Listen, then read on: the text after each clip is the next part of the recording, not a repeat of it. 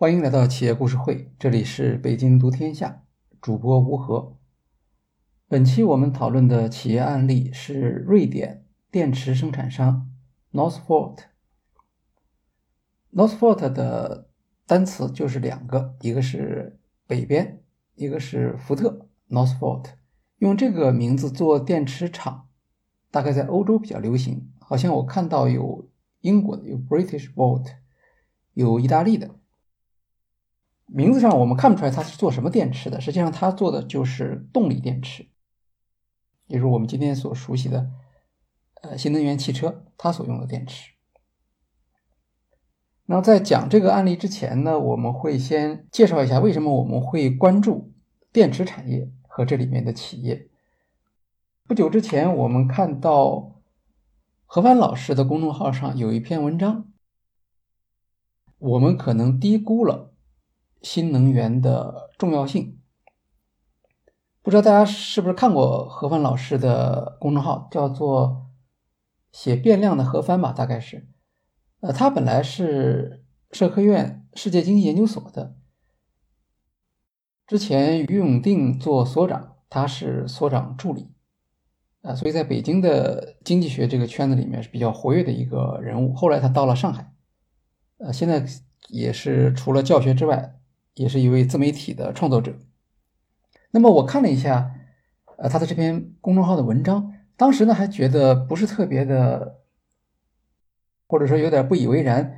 呃，因为它里面讲的有关新能源的这些应用前景，或者现在的情况，好像并没有超越普通的常识。那后来我又想了一下，它的这个标题很有意思，它叫“我们”，这个“我们”指的是谁？呃，一开始我以为指的是新能源行业以外的人，因为他们行业内的人士，当然他们已经在这个里面投入了很多的技术资源了、人力资源和财务资源啊，并且有了很好的回报。但是在研究了我们今天想要讲的这个 Northvolt 这个案例之后，我对何帆的这篇公众号文章又有了一些新的看法。关于这个看法，我们会在。案例结束的时候，也就是在下一期结束的时候，再做一个简单的回应。回到何帆的这篇文章，呃，他提到从表面上来看，我们国家新能源的投资情况似乎是呃似乎是不错的，不论是我们做光伏面板、做电动汽车的动力电池，还是做储能电池。国内的厂商在这些市场的前沿都有大量的投资和布局，技术上我们也比较领先。这个一个表现就是产品供不应求。那么现在看起来，整个电池生产的竞争格局啊，似乎是已经确立了。除了像特斯拉这样的企业，它要自建电池厂，因为它是垂直整合，采用垂直整合的方式来生产汽车的，所有东西。只要能自己生产的都自己生产，那么其他的这个开放市场，也就是外购的市场，基本上是被亚洲的企业，包括日本、韩国、中国这些企业所占领，其中中国企业的份额是最大的。那在这样一个背景下，好像给人的感觉是，呃，电池市场的竞争已经走到了一个后期。可是这个时候呢，突然出现了一家新的。不光是大型的，甚至可以说是巨型的电池生产商 Northvolt，所以它是从哪儿来的？突然一下子成为一家市场上的一个重要的参与者，而且作为一家欧洲的企业，传统上我们会觉得，欧洲的企业要想加入以规模化、低成本为特点的电池生产、电池类的生产的话，它是非常困难的。所以这里面的问题就是，像 Northvolt，它是它为什么能够？在这样的一个高度竞争激烈的市场上，能够找到创业机会，投资人又是如何相信他有这种方面的能力？哈佛商学院有一个播客节目叫做 “Cold Call”，就是冷拜访。这个节目它是专门介绍教授开发的商业案例。我们之前曾经在。哈佛商业评论的案例中提到，哈佛商学院在早期并不是最有竞争力的商学院，但是它富于创业精神，敢于去投资，通过案例教学的方式，在商学院教育中间取得了一个主导性的地位。它的一个主要的收入来源是企业案例，他的教授开发的各种各样的案例，他也需要向市场上去推广他的案例。最近大家可能会听到，在这个 Code Call 的播客节目里面，介绍了一个创业企业的案例，作者是 George Serafim 教授。那他所介绍的案例就是瑞典的电池生产商 Northvolt。他说这家企业不光是一个有独特商业模式的创业企业，而且是一家具有社会使命感的企业。那么，当然，在他创作这个企业案例之前，他也和我们前面所提到的想法是一样的：电池竞争非常激烈。亚洲的生产商占据了主导的市场份额，不用说不适合创业企业加入，甚至都不适合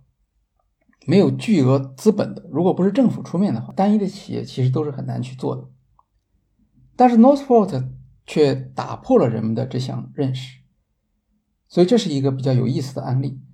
也是一个在特殊的行业背景下啊突破竞争对手的封锁。然后实现创业价值的这么一个特殊的情况。那我们来看这家企业的基本背景。Northvolt 成立于二零一六年，它的创始人是两位，一位叫做 Peter Carson，一位叫做保罗·萨鲁迪。这两个人之前都是来自特斯拉公司，是特斯拉公司负责供应链管理的高管。彼得·卡尔森是采购总监。这个背景使得他们的这个创业项目就有了一定的可靠性了，因为他们对特斯拉的电池生产非常熟悉，包括特斯拉如何组织电池生产，为什么要实行垂直整合生产，以及未来的电池生产选择的方向，可能在市场上很难再找到比他们更熟悉的人了。尤其是他们两个人在特斯拉工作期间，正好是特斯拉开始上产量的时候。在 Peter Carson 担任供应链部门负责人期间，特斯拉新建了位于加州的弗里蒙特工厂和内华达的工厂，这是两家超级电池工厂。但是在那个时候，特斯拉还面临着许多生产困难。传统汽车商还有很多不服气的地方。那个时候，人们还想不到几年之内，电动汽车就会彻底颠覆整个汽车行业。Northvolt 从二零一六年成立到今年二零二三年，七年的时间，一共获得了融资是九十亿美元。他在瑞典北部已经建设了第一家超级工厂，在德国。还要建设三家超级工厂，而且还要在加拿大，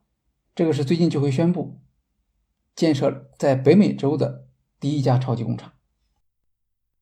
这个速度可以说是比较快的，但这还不是他给人留下深刻印象的地方。最让人吃惊的是，在这家公司还没有生产出一块电池之前，他已经融资八十亿美元。这个成绩，即使是马斯克也没有能够做到。除此之外，还有一个数据是令人呃非常令人感兴趣的。同样，在没有生产出一块电池之前，Northvolt 已经获得了价值五百五十亿美元的销售收入的承诺。所以在市场上可以看到，好像是大家对它有一种特别的信任感。他还没有能够生产出电池，大家就愿意给他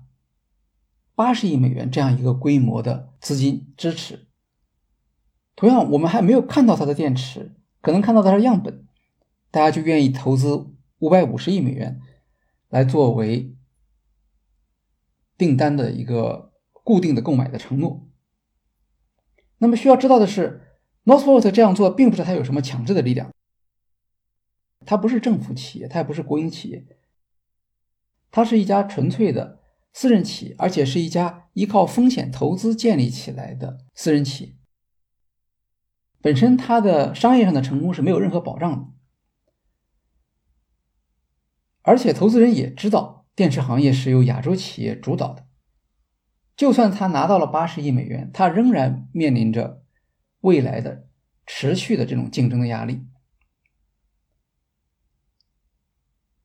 因为在 Northvolt 刚刚开始投资的时候，亚洲的企业已经实现了规模经济。那么，它的这些工厂建成之后，就算它按照计划的生产出来产品，这些产品能不能和主流的亚洲企业竞争，没有人能够保证。在这种情况下，为什么会有投资人愿意把赌注压在 Northvolt 和他的两位创始人身上？或者说，创始人是如何向投资者来证明企业未来的市场价值的？刚开始的时候，彼得·卡尔森说自己希望融资四十亿欧元，然后他公开的说：“他说我相信我们对行业投资者。”和机构投资者是具备吸引力的。不过在那个时候，二零一六年的时候，特斯拉的模式也在处于争论之中啊。所以当时的人听说他要离开特斯拉，回到欧洲去建电池厂，普遍他们是不同意的。其中一个理由是融资上的困难，因为欧洲和美国不一样，欧洲当然也有创业企业，但是欧洲的。创业环境和硅谷相比，应该说是有相当大的差距的。欧洲的风险投资跟美国相比是比较落后的，而且在这种情况下，本身那个时候，二零一六年的时候，市场也并不是规模很大，不像现在这么规模大。有了大规模的亚洲生产商，那为什么欧洲的企业还要自己来生产电池呢？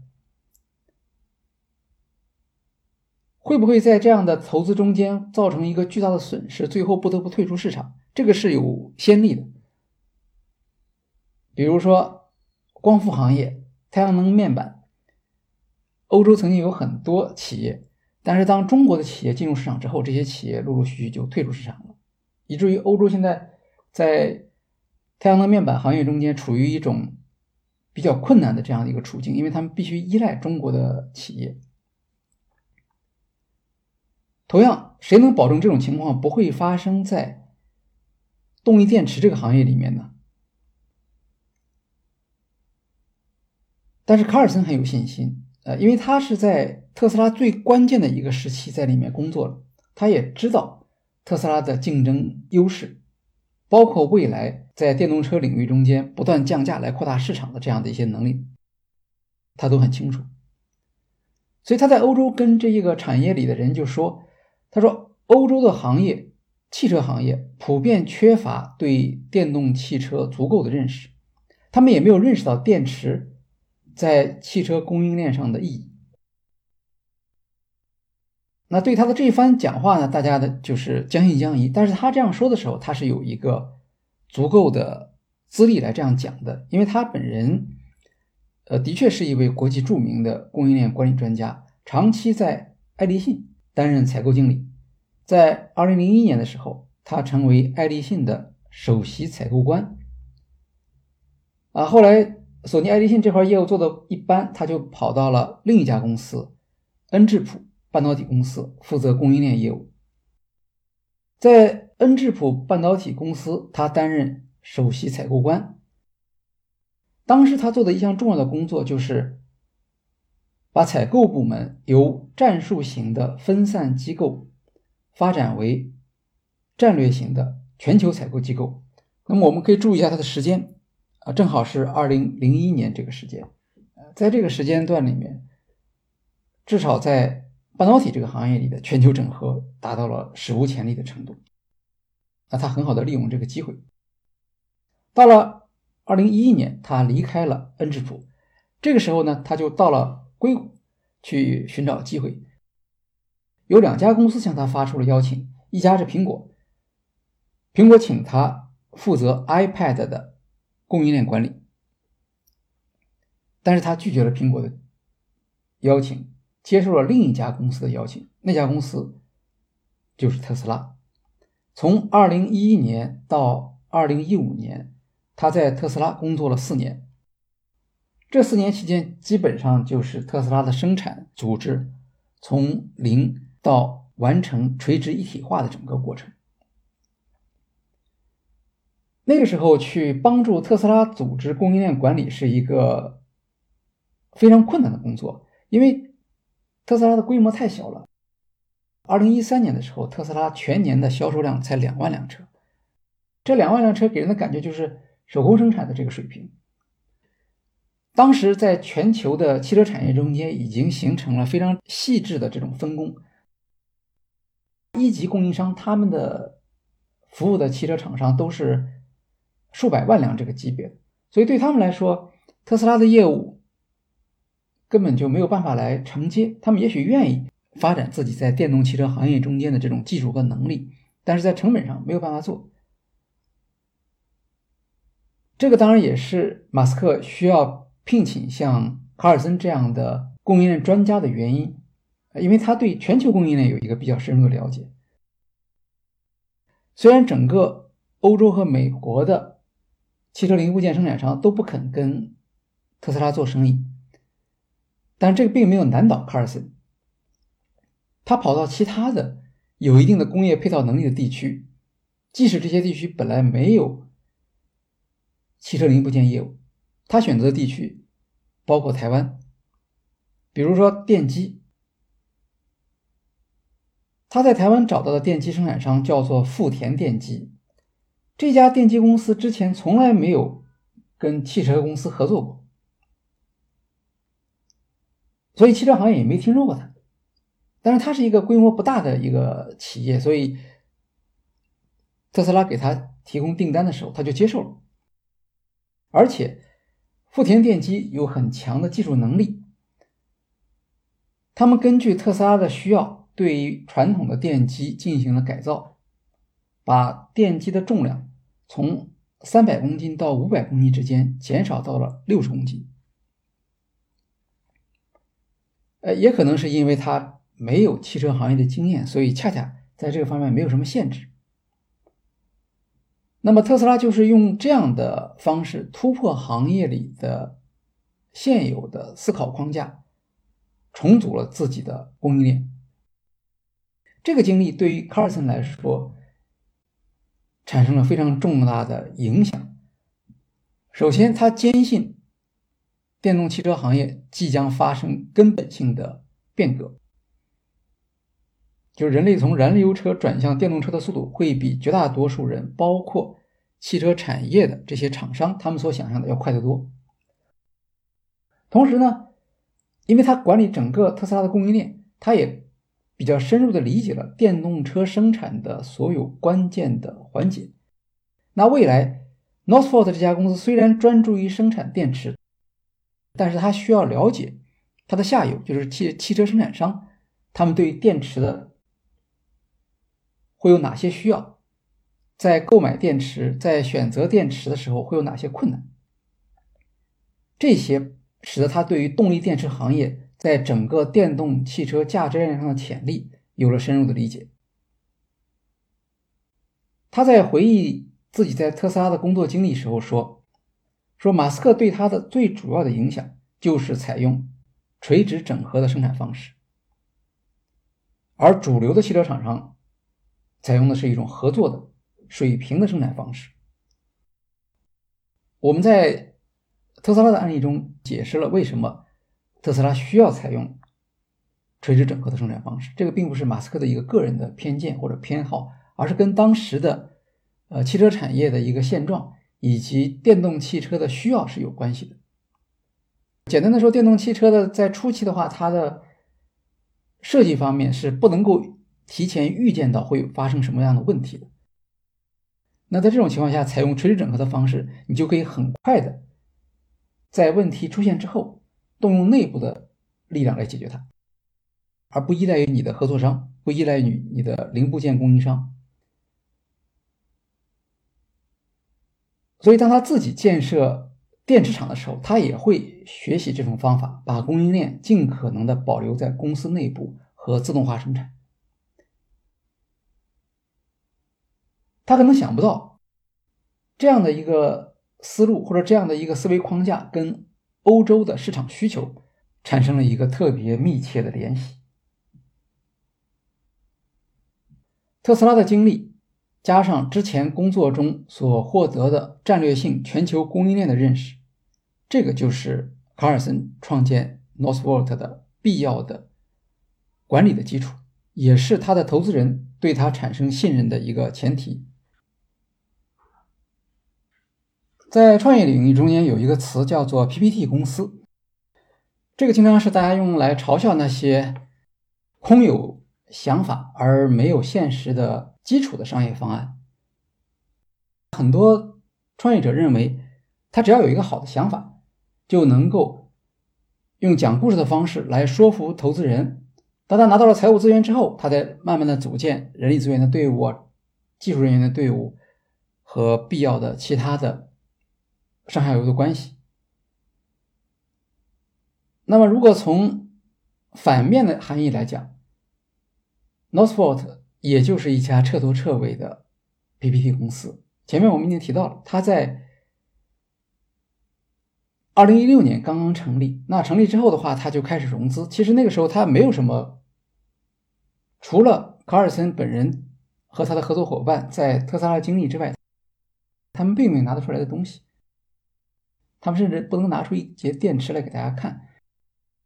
这个电池可能要到两年以后。他们才能在实验室里做出一个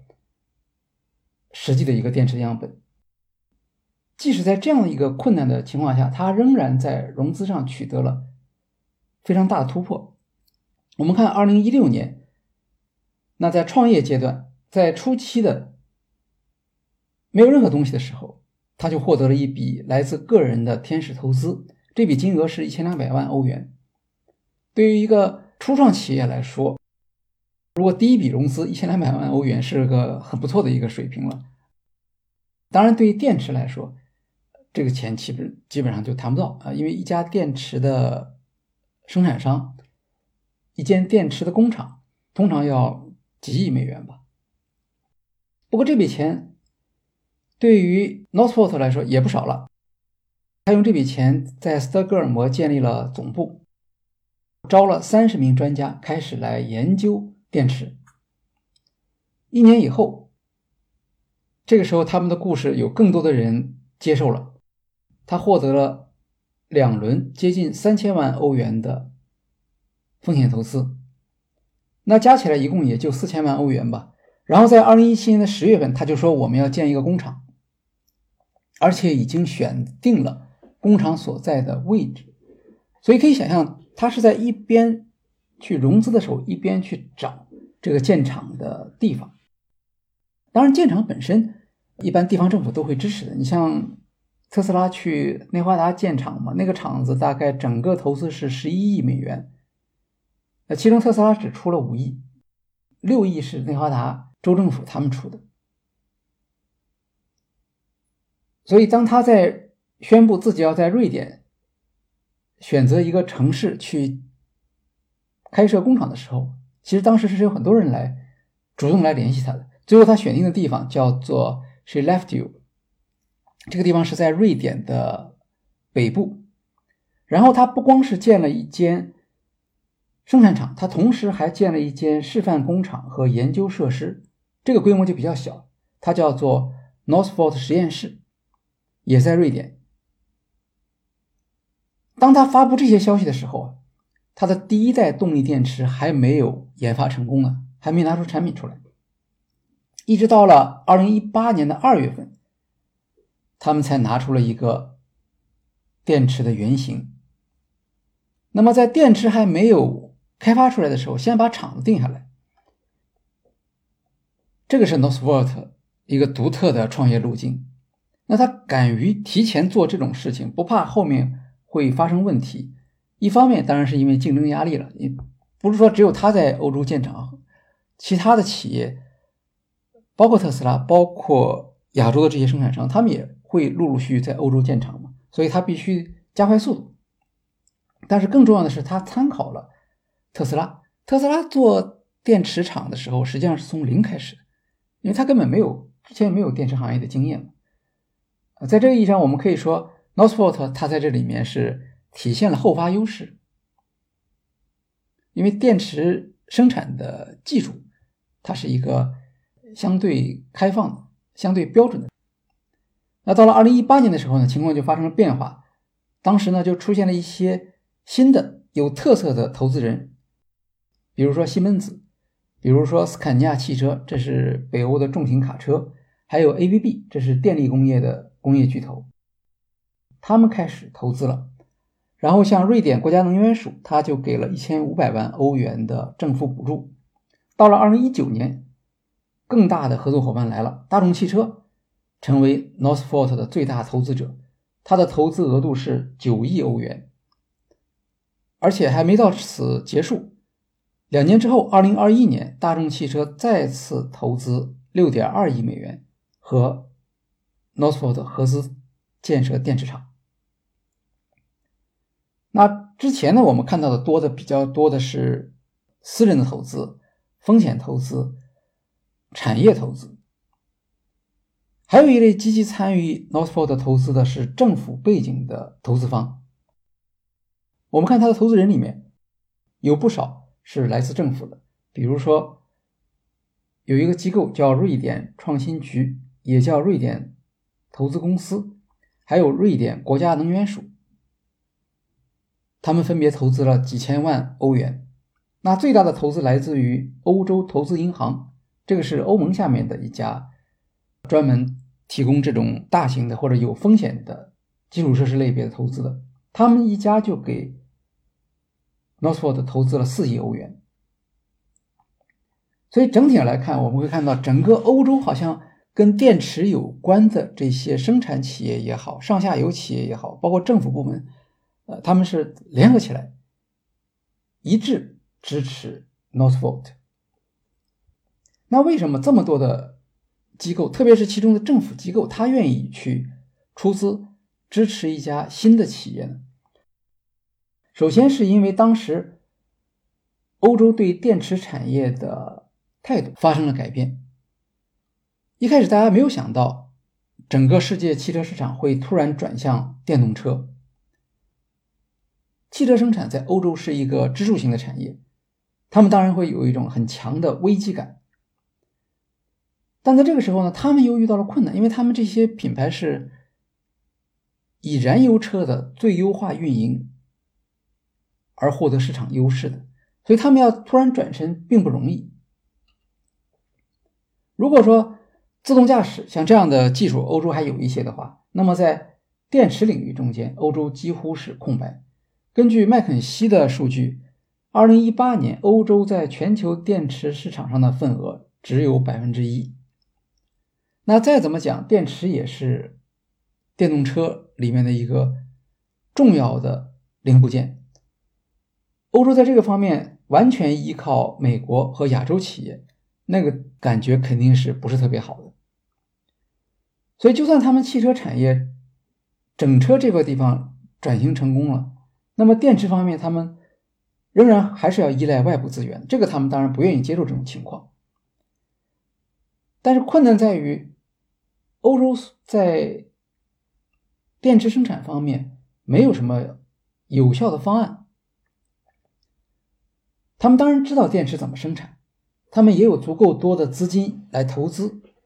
问题在于。亚洲的电池生产商已经形成了规模经济，在成本上有优势。那在这种情况下，就算欧洲强行去设立一家大型的电池工厂，那么投资完成之，也就是这个工厂亏损之，在这种情况下的话，实际上没有办法在这个困难的或者说瓶颈的这个制造方面取得突破。虽然政府有这个希望，产业也有这样的一个愿望，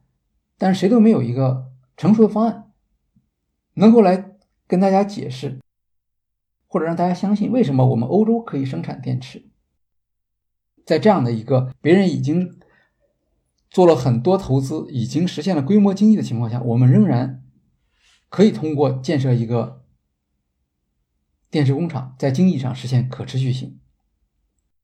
但是从创业者的角度来讲，我们可以看到，这不就是一个痛点吗？无论是政府和生产商，他们都毫无办法。那么从另一个角度来说，这也就意味着一个重大的创业机会。这就是彼得·卡尔森他们这个创业团队看待这个情况。另外，他们又有自己的信心，呃，因为他们是经历过特斯拉非常黑暗的一段时期，在二零一一年之后的四五年时间里面，可以说外界对特斯拉是不太看好的。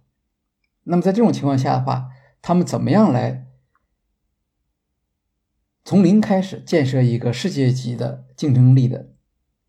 超级电池工厂，这个他们是不光是有观察经验，而且是亲身参与、亲自领导。当然，光是靠创始人的履历，一下就能拿到那么多钱吗？这个听起来好像还是有点神奇。应该说，Northwood 初期的融资的顺利和他的。在创业阶段所做的设计是有关系的。他设计的方案不是一个单纯的商业上的方案。实际上，，Carson 他们在开始做 Notfor 的工厂设计的时候，就已经考虑到怎么样能够让欧盟、让地方政府愿意提供支持，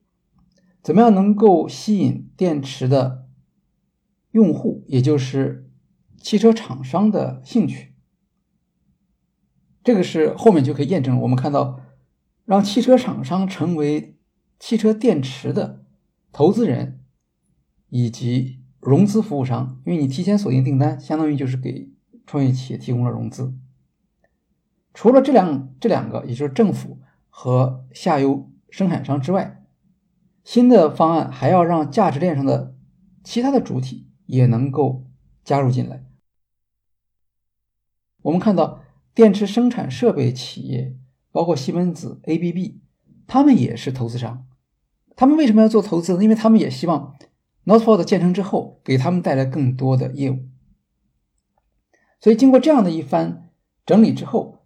，Northvolt 方案的优点就比较突出了，因为它是能够把整条价值链上的所有的伙伴都争取到自己这一边。当然，在这之前，Northvolt 已经对欧洲的电池市场的需求、他们的痛点做了一个深入的研究。因为当时整个欧洲市场面临的情况是，所有的人都有这方面的不满或者焦虑或者需求，但是没有一个人能够在整条价值链上来提供一个完整的方案。作为一个牵头者，政府当然可以，但政府不能介入到企业的生产中间去。同时，这个方案还必须让所有的参与者都能够找到自己在这个价值链上的价值创造，满足自己的需求的部分，自己能够获利。这些的一个复杂的不同的利益主体的需求，通过。Northvolt 的商业计划都得到了满足，这是他这个商业计划中比较了不起的一个地方，也是他能够在早期能够赢得那么多支持、那么多融资的原因。因为大家都希望这件事情能够做成，而且不光是为了一个保留汽车产业在欧洲的竞争力，也是为了他们本身各自的不同的利益需求。我们先来看政府啊，整个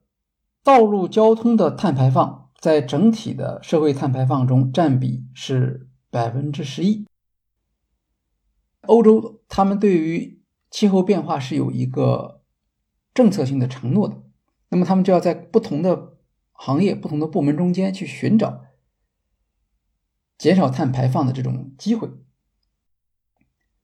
那当然，一般来说，和燃油车相比，电动车可以减少碳排放。电动车十年使用期间的碳排放比燃油车至少可以减少百分之三十到百分之六十，这个是大家都接受的。呃，这也是在新能源的领域中间，电动车能够作为新能源的一个代表，它的一个原因，因为它是个消费品。如果消费者接受了这样的一个主张的话，那么大家都可以把自己的燃油车换成电动车，那当然就可以实现降低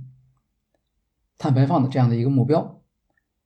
不过这里面呢有有一个隐含的一个结构问题没有讨论，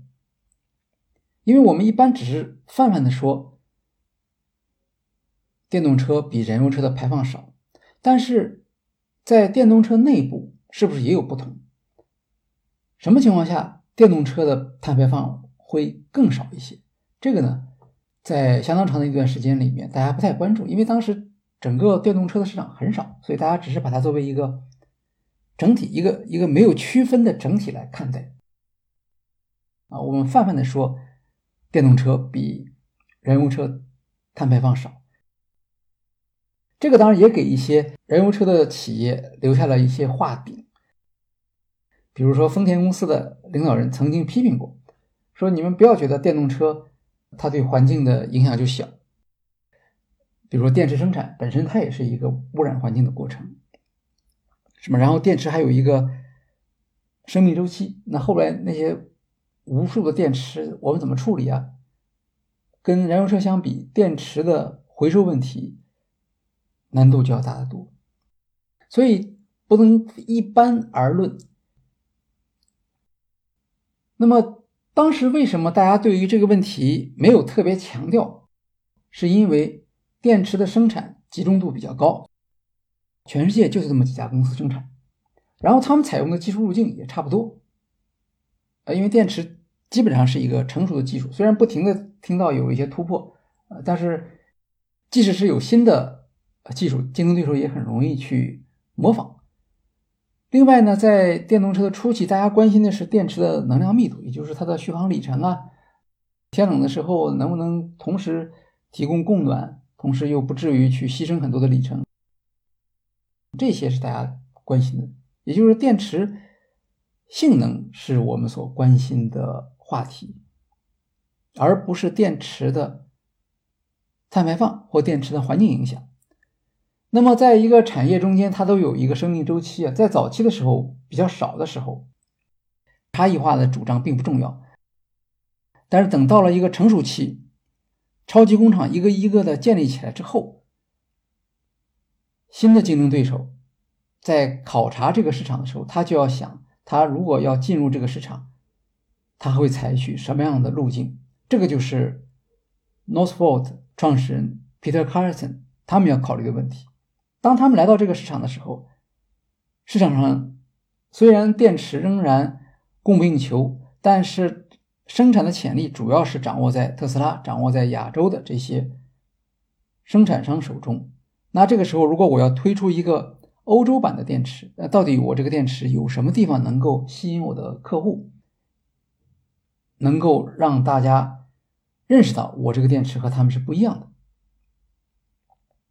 所以这就是 Northvolt 基本的一个价值主张，他抓住了一个当前电池生产过程中间中间的一种差异化。Northvolt 试图在他的商业计划中证明，生产过程不同，电池的碳排放水平是不一样的。那过去大家考虑的是价格。考虑的是电池的能量密度，现在我增加了一个新的维度，而在这个新的维度方面，因为过去没有人特别重视这方面的东西，所以我就有机会成为市场上第一个按照定位的理论占领心智，第一个主张生产世界上最环保的电池的这样一个品牌。那这个主张我们知道，跟欧洲的、跟欧盟的气候政策目标正好是完全一致。所以这样一来，当他提出他的基本的商业逻辑的时候，这个商业逻辑就建立在欧洲特有的社会土壤的这样的一个范围里的。当然，问题在于，你说你是世界上最环保的电池，那你怎么样能够实现这样的一个过程？为什么你的电池生产的过程会比其他的电池生产商更加的环保？在这个问题上，Northvolt 做了深入的研究。他是发现，欧盟在应对气候变化的方面，无论在技术还是在生产承诺方面，在全球居于领先范围。那这样做的一个结果，特别是在相当长的时间里，他一直采用这样一个立场，结果就使得在不同的生产环境下，欧盟可以实现。在欧盟生产可以实现和在其他地区生产不同的效果。比如说，欧洲的发电特别强调使用清洁能源。这里面有一项指标叫做平均碳密度指标，它的意思是说，电网生产单位电能所排放的二氧化碳。那么，在过去的几十年里面，欧洲电网的碳密度指标出现了显著的下降。它是如何做到的呢？无非就是在电力生产中使用了更多的水电、风电、太阳能。由于它的碳密度指标下降，也就意味着整个欧洲的电网提供的是一个更加清洁的。更加低排放的电能，所以如果你在欧洲去生产动力电池，假如你使用和美国一样的技术的话，那么光是把厂子建到欧洲去本身就可以减少电池的碳排放。所以欧洲生产的电池它本身就是更加绿色环保。根据这样一个逻辑。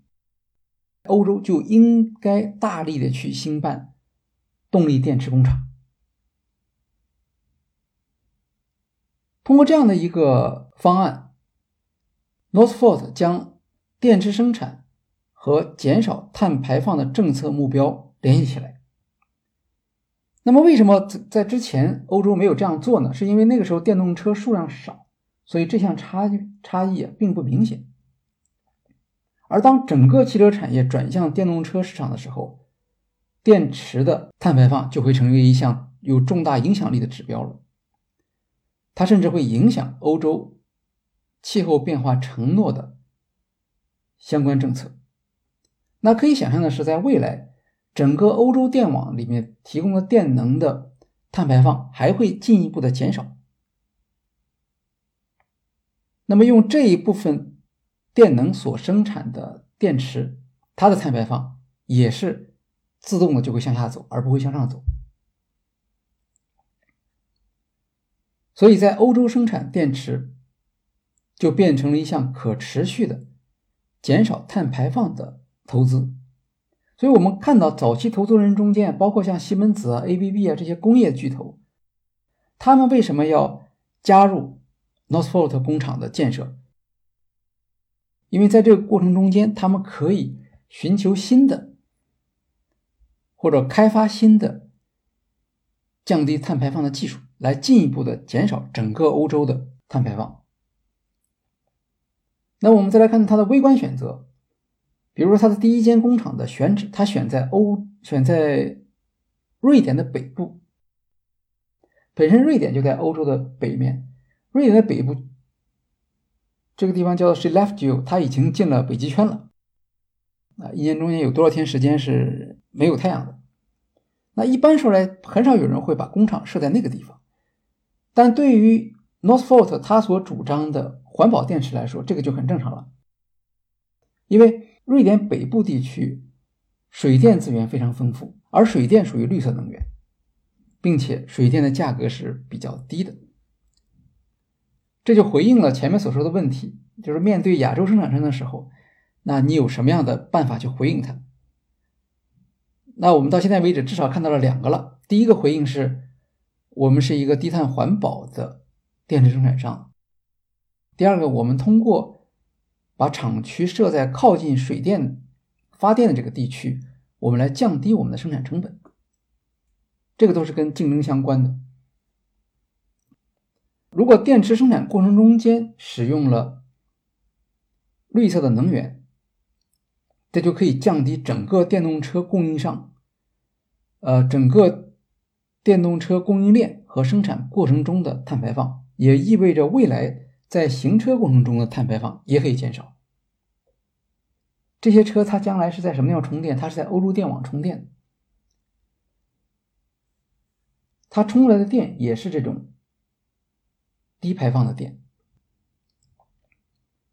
那在欧洲呢，也有一个碳排放市场。企业需要购买碳排放的指标，所以在欧洲，企业降低碳排放的激励是非常强的。在电动车行业也是一样，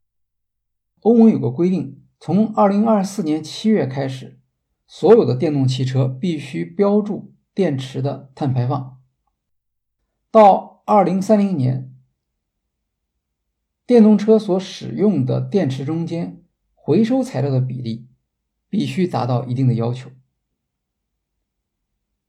Northvolt 在这方面也考虑到如何去满足欧盟管理的要求。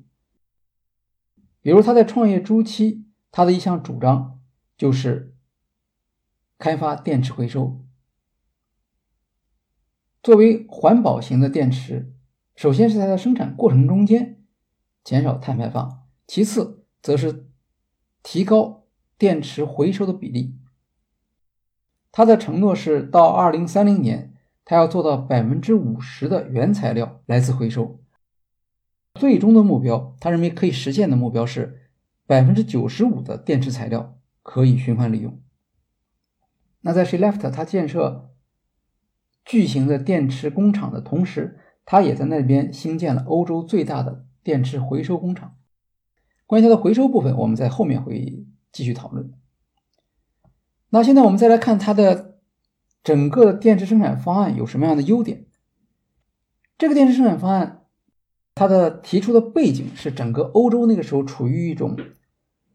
呃混乱的或者说无所作为的这样一种局面。虽然大家都知道没有自己的电池工厂对于欧洲来讲是一个很大的威胁，可是谁也想不出什么好的办法来。而 Northvolt 所提出的电池生产方案，首先它可以解决当时欧洲市场中围绕着电动车行业和电池生产的这种混乱局面。不管怎么说，我们有了一个完整的方案了。同时，这个方案还可以帮助政府实现减少碳排放的目标。这样就为欧洲政府通过补贴设立大型的电池工厂。提供了在技术上和商业上有利的论证。当然，在欧洲设厂，欧洲原来对于电动汽车电池供应链方面的担心，这个就解决了。虽然有亚洲的企业，虽然有特斯拉在欧洲去建立电池厂，但是这和自己还是不一样的。因为 Northvolt 它不光是一家正宗的欧洲企业，它还从特斯拉那里学到了垂直整合生产。Northvolt 在安排它的电池工厂的时候，就像特斯拉一样，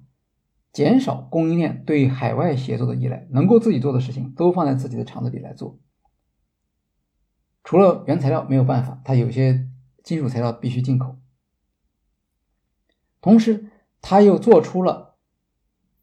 投资于电池回收以及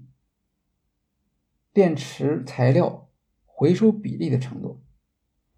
这种承诺不光是在政府眼中，这些承诺不光是减少碳排放的一个技术保证，它也可以避免未来的原材料风险，因为现在地缘政治风险越来越高了，大家也不知道什么时候会发生战争，什么时候会发生脱钩，什么时候会发生供应中断。那在这种情况下的话，如果你能够通过回收解决你的原材料的供应，哪怕是其中的一部分，按他的说法，比如说到二零三零年就可以达到百分之五十的话，那这个就可以大大的降低整条供应链上所面临的一个巨大的风险。这一方面，我们看到他对于政府的说服力度是比较强的。好，这是对政府的说服。那我们来看看他怎么说服他的下游生产商，他的主要用户。电池占整车的成本的比例大概在百分之三十五到百分之四十五，这个比例在在波动。有的人说，呃，会进一步的减少，因为电池的成本会下降。不过现在看起来大概就这样一个水平。那这是一个非常高的比例了，所以特斯拉选择自己生产电池当然是有原因的。二零一八年在 Northvolt 实验室的开工发布会上，卡尔森当时说。旧技术在未来几年内将逐步淘汰。对于汽车产业，在电气化的过程中，电池将成为差异化的因素。那当然，他接着说：“我们创立这个 Northvolt 实验室，我们的目标是考虑到技术会变得复杂。”客户的研发工作量会大量的增加，所以我们通过这样的一个实验室来帮助他们开发、测试、工业化，提高产品质量。他这里所说的不光是电池了，更多的是电池和汽车厂商的配套。卡尔森等人在创业初期的时候就发现。欧洲汽车产业对电动车市场的一个关键要素缺乏深入理解。比如说，大家都会觉得，呃，电池是一个通用的产品啊，它只是价值链上的一个普通的一部分。所以他们在生产电动车的时候，就和以前的习惯一样，依靠一级供应商来提供电池。那么这样的一种态度，当然就会影响电池厂商。是吧？电池厂商就知道它是不需要有一个跟汽车厂商内部的电池厂来进行竞争。同时呢，它也影响了电动车生产商本身，因为大家觉得电池都是一样的，那只能是在别的方面去寻求差异化。所以到现在为止，汽车品牌没有基于电池技术差异化的。当欧洲厂商发现他们在电动车市场上落后于美国的时候，这个时候，差异化的压力就非常大了，因为现在特斯拉肯定说是相当领先的，呃，大家只能是去追赶它，或者说提出不同于特斯拉的一个独特的价值主张。那么到哪里去寻找这种追赶的路径？到哪里去寻找能够与特斯拉相抗衡的这种新的价值主张呢？这就是一个战略性的问题了。在这个意义上说，卡尔森就批评欧洲的汽车生产商，他们没有预料到汽车电池产品的战略属性。当然，电动汽车的价值主张不一定只是清洁电池，可是清洁电池天然的适用于欧洲品牌，因为低碳环保和欧洲的品牌。和欧洲的社会公益有非常好的结合。欧洲的汽车厂商打出清洁电池这张牌的话，它的效果就会比美国的或者比亚洲的汽车厂商效果更好。那我们很快就可以看到汽车厂商是如何看待 Northvolt 的这项分析的。二零一九年的时候，大众汽车出资九亿美元和 Northvolt 合作建厂。而宝马就直接签署了价值二十亿欧元的订单，这个订单是二零二四年才交货的。卡尔森说，汽车厂商在二零一九年以后，以一个非常大的额度投资或者订购他们的电池产品。这个情况对他来说是属于他的创业计划中间的预想的部分。在早期，当然是支持他的或者投资他的，主要是私人企业、私人投资、政府投资。第二阶段是工业巨头的投资，是为电池生产提供基础设施的。第三个阶段的投资才是汽车厂商，因为他们发现一家设在欧洲的或者欧洲开发的汽车厂商参与汽车设计，对于汽车生产商可以提供多种便利。卡尔森反复强调一点，就是电池不是今天我们所看到的这种标准化的产品，它是不会持续下去的。未来汽车生产商。在寻求产品差异化的时候，他一定会需要电池生产商来和他进行配合，在早期参与设计。比如说电池的体积，这个对于最终成品的设计就会有一个非常大的影响。最新参与这个 Northvolt 合作的，相信 Northvolt 所主张的通过电池的。定制或者电池的早期设计和企业能够为企业创造价值的是沃尔沃。这次他们的投资规模更加大了。二零二二年，Northvolt 和沃尔沃合作投资三十亿欧元，在哥德堡成立电池生产厂和研究中心。其实沃尔沃的反应已经是比较慢了啊，因为大家都是在瑞典企业，本身在瑞典的成本就很低。跟他在其他国家的合作，比如他跟中国合作成本就比较高，三十亿欧元的合资工厂，这个代表着卡尔森为 Northvolt 所设计的早期的创业投资、创业融资的这个路线，应该说是取得了一个非常大的成功。还是我们刚才所讲的这个路径，从天使投资人、政府投资、工业巨头投资到汽车厂商投资。这样逐步来建立起整个电池生产的一个完整的价值链，并且让价值链上的各个主体都能够获得自己的独立的价值，争取到政府的支持。它显示出 Northvolt 对政府需求和政策目标的深刻洞察，将汽车厂商纳入电池生产的价值链，这个就反映出。他的创业团队对未来汽车产业竞争要素的理解，经过这样一系列的设计和说明，Northvolt 还是成功的建立起了一个独特的形象，就是我们和其他的电池厂商是不一样的，所以欧洲没有必要去灰心丧气，呃，我们还是有机会的，比如抓住清洁电池、环保的这样的一个主题。这样，我们就可以跟欧洲市场的需求、它的基础设施的条件更好的吻合，对本地厂商提供更加有力的支持。最终，同样的价值主张还可以通过供应链传递给消费者。所以在短短的几年之内，它能够融到八十亿美元，这个一方面来看是它的一个对于市场的机会的洞察。对于整体方案的一个设计，更重要的是，它为当时可以说走投无路的欧洲电池生产找到了一个解决方案，让汽车生产商、设备生产商、消费者还有政府，他们都能够从 Northvolt 身上看到希望，看到自我的价值。这是 Carson 这个团队他们非常了不起的一个地方。那后面还有一些。